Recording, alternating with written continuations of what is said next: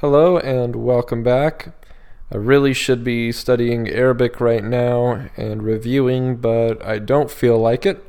So I decided to make a podcast update and send it your way. So, um, I guess I should update you on my on my Arabic because I just said I wasn't going to study it. Um, when I got here, I, I started a log of words, phrases, particles, uh, nouns, verbs, adjectives, and so on the left would be the English word, and on the right would be the uh, International Phonetic Alphabet pronunciation that I would that I would write to the best of my ability from hearing. And then this last week, I had a friend put all of the uh, all of the words into the actual Arabic script, which I'm not good at typing right now. So I I had a friend help me. So now I I have a a flashcards app that I plug that table into, and I can review them. I know how to say them, and then I can look and see how to write them. So. Um, now that I actually can read Arabic script, it's also useful for me to check what I heard against what is written, and occasionally I can correct something that I that I misheard. And that's where I am in my language right now. Um, I'm at the point where I have a pretty good base of words, and this last week I wasn't taking a lot of classes because I really want to cement the the language I have now, and hopefully, uh, as I as I review those, I will I will be confident in those things, and then from there go on to classes again. So I'm taking a short break to do that. So Ramadan will start this week, and our lives will change drastically over here. So keep us in your prayers. Um, it's it's not easy to describe. I was only here for I was here for most of Ramadan, uh, the first time I came, but it's just a time that uh, prayer is very helpful for, more so than normal, and uh, it's amazing how much can go wrong in a day, and so we ask for your prayers. It's also a time of of real opportunity and I was asked a little bit um, for my last email, you know, what is the fasting like? So the the food, um, the, the eating ends at 4 a.m. You cannot eat after 4 o'clock in the morning. You cannot drink after 4 o'clock in the morning. And so they go without food and without water until about 7 p.m., until the sun sets and then they eat a large meal, then they go out with their friends, and then they have a last meal before the fast, and that's around you know 3:30 or so, and then another day.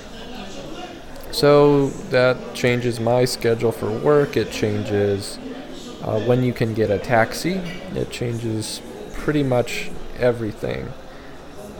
And a couple nights ago, I was at a friend's place.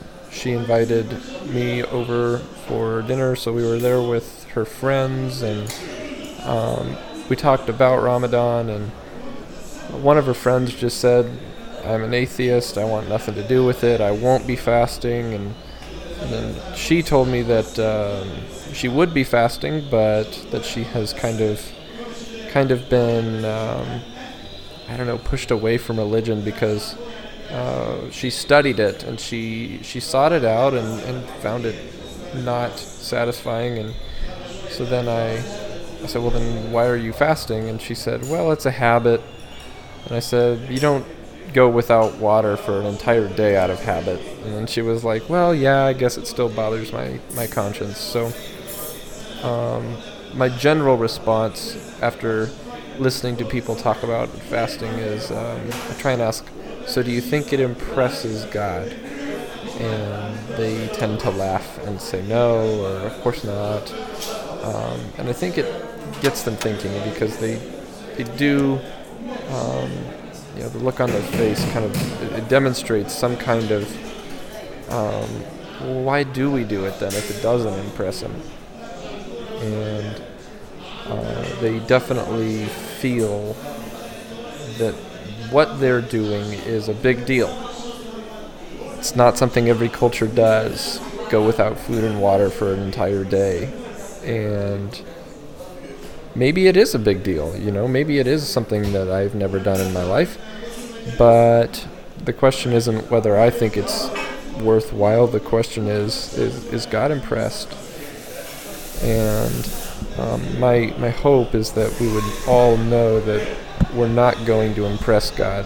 Um, but the other half of that is that we don't have to because He already loves us and He showed us that.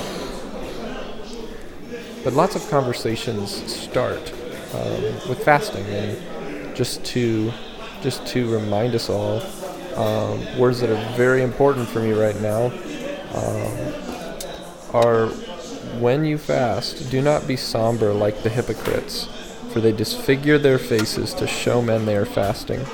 Truly I tell you, they already have their reward. So, you'll hear some people say they won't help you or leave them alone, they're fasting, and uh, that's their excuse. And yet, uh, what I get to tell people is if if uh, a Christian is fasting and they're fasting right, you won't know it because he told us not to make a big deal out of it. Um, residency update. It looks like I'm going to have to leave the country and come back because of some frustrating, um, frustrating ways the system works. So I brought my roommate's residency card in, and they said, "Oh, that's going to expire. You have to renew it first. And so then I told him, and he renewed it. Then I brought in his his uh, temporary card, and they said, "Oh, you can't use that. You have to use the the real card." I was like, "Well, I just brought you in the real card, and you told me I had to renew it."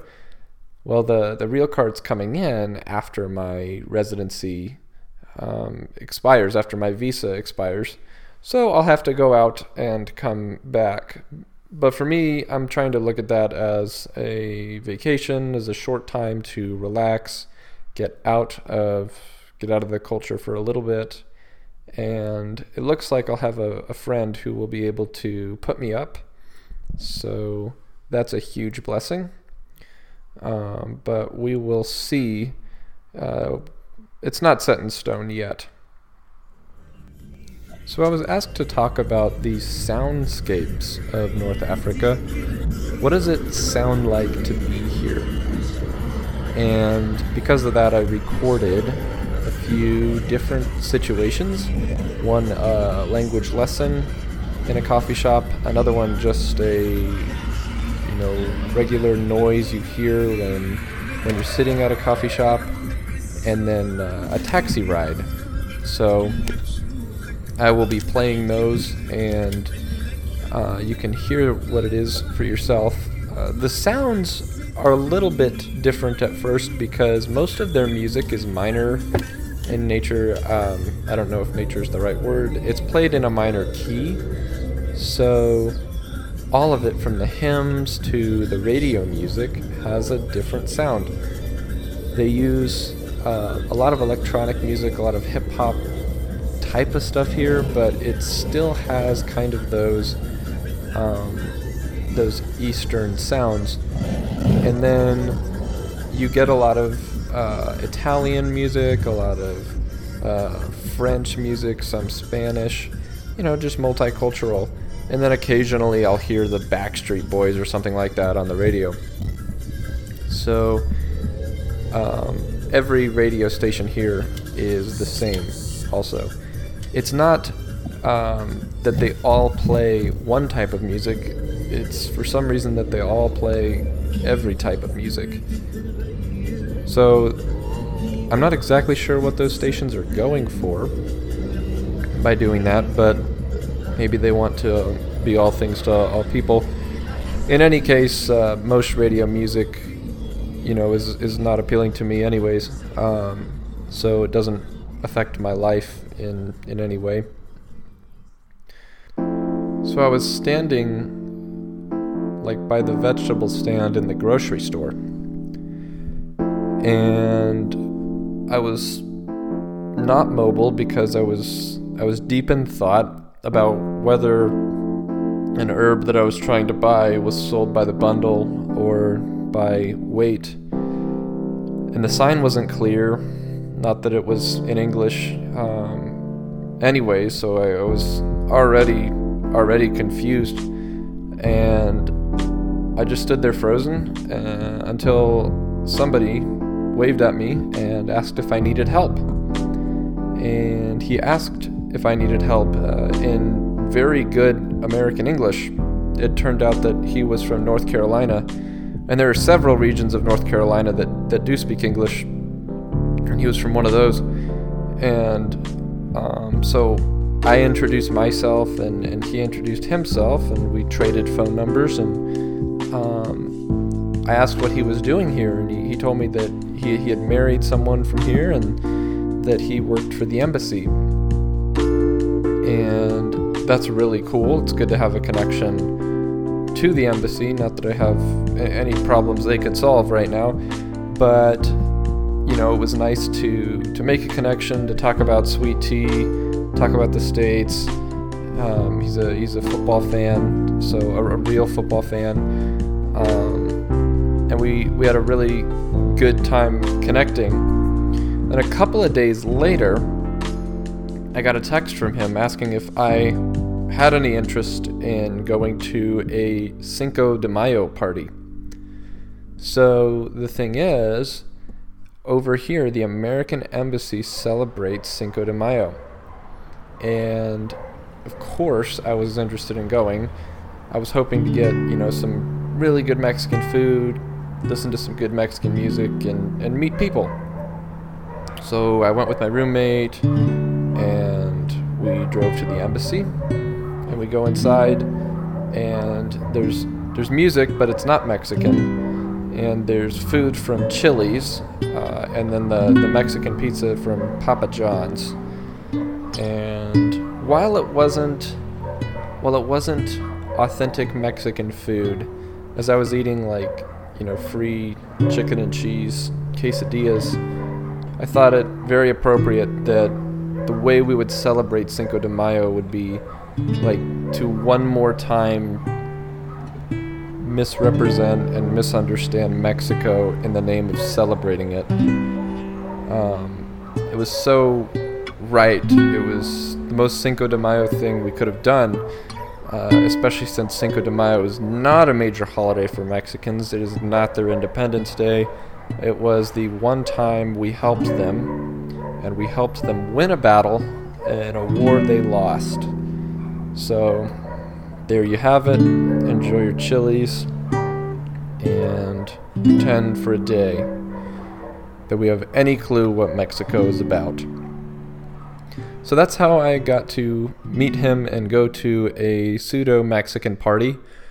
I hope to continue to connect with this guy.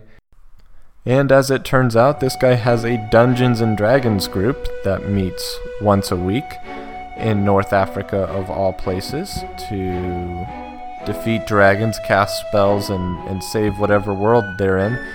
Um, that's not something I've done before. That's not something I'm really interested in doing. But if uh, an opportunity comes that I can use to make connections and get to know others, uh, you know, give it a roll and give me the give me the dice and the the mini figurine and tell me what my special powers are. You know. Um, but as a general rule, I don't like to spend four hours um, on one thing in a day if it isn't language or work. So that one might be out of the running for now. Uh, if I end up slaying any monsters, uh, I will make that available to you on the update. Uh, the stats, the attack, the health, and all of those important things, uh, you know, what items they drop. So the other day, I went into a restaurant called Senor Tacos. I've passed it a few times and I finally decided to try it. Uh, knowing it would not be real Mexican food, but that whatever fake Mexican food I would get would be better than the fake Mexican food I try to make.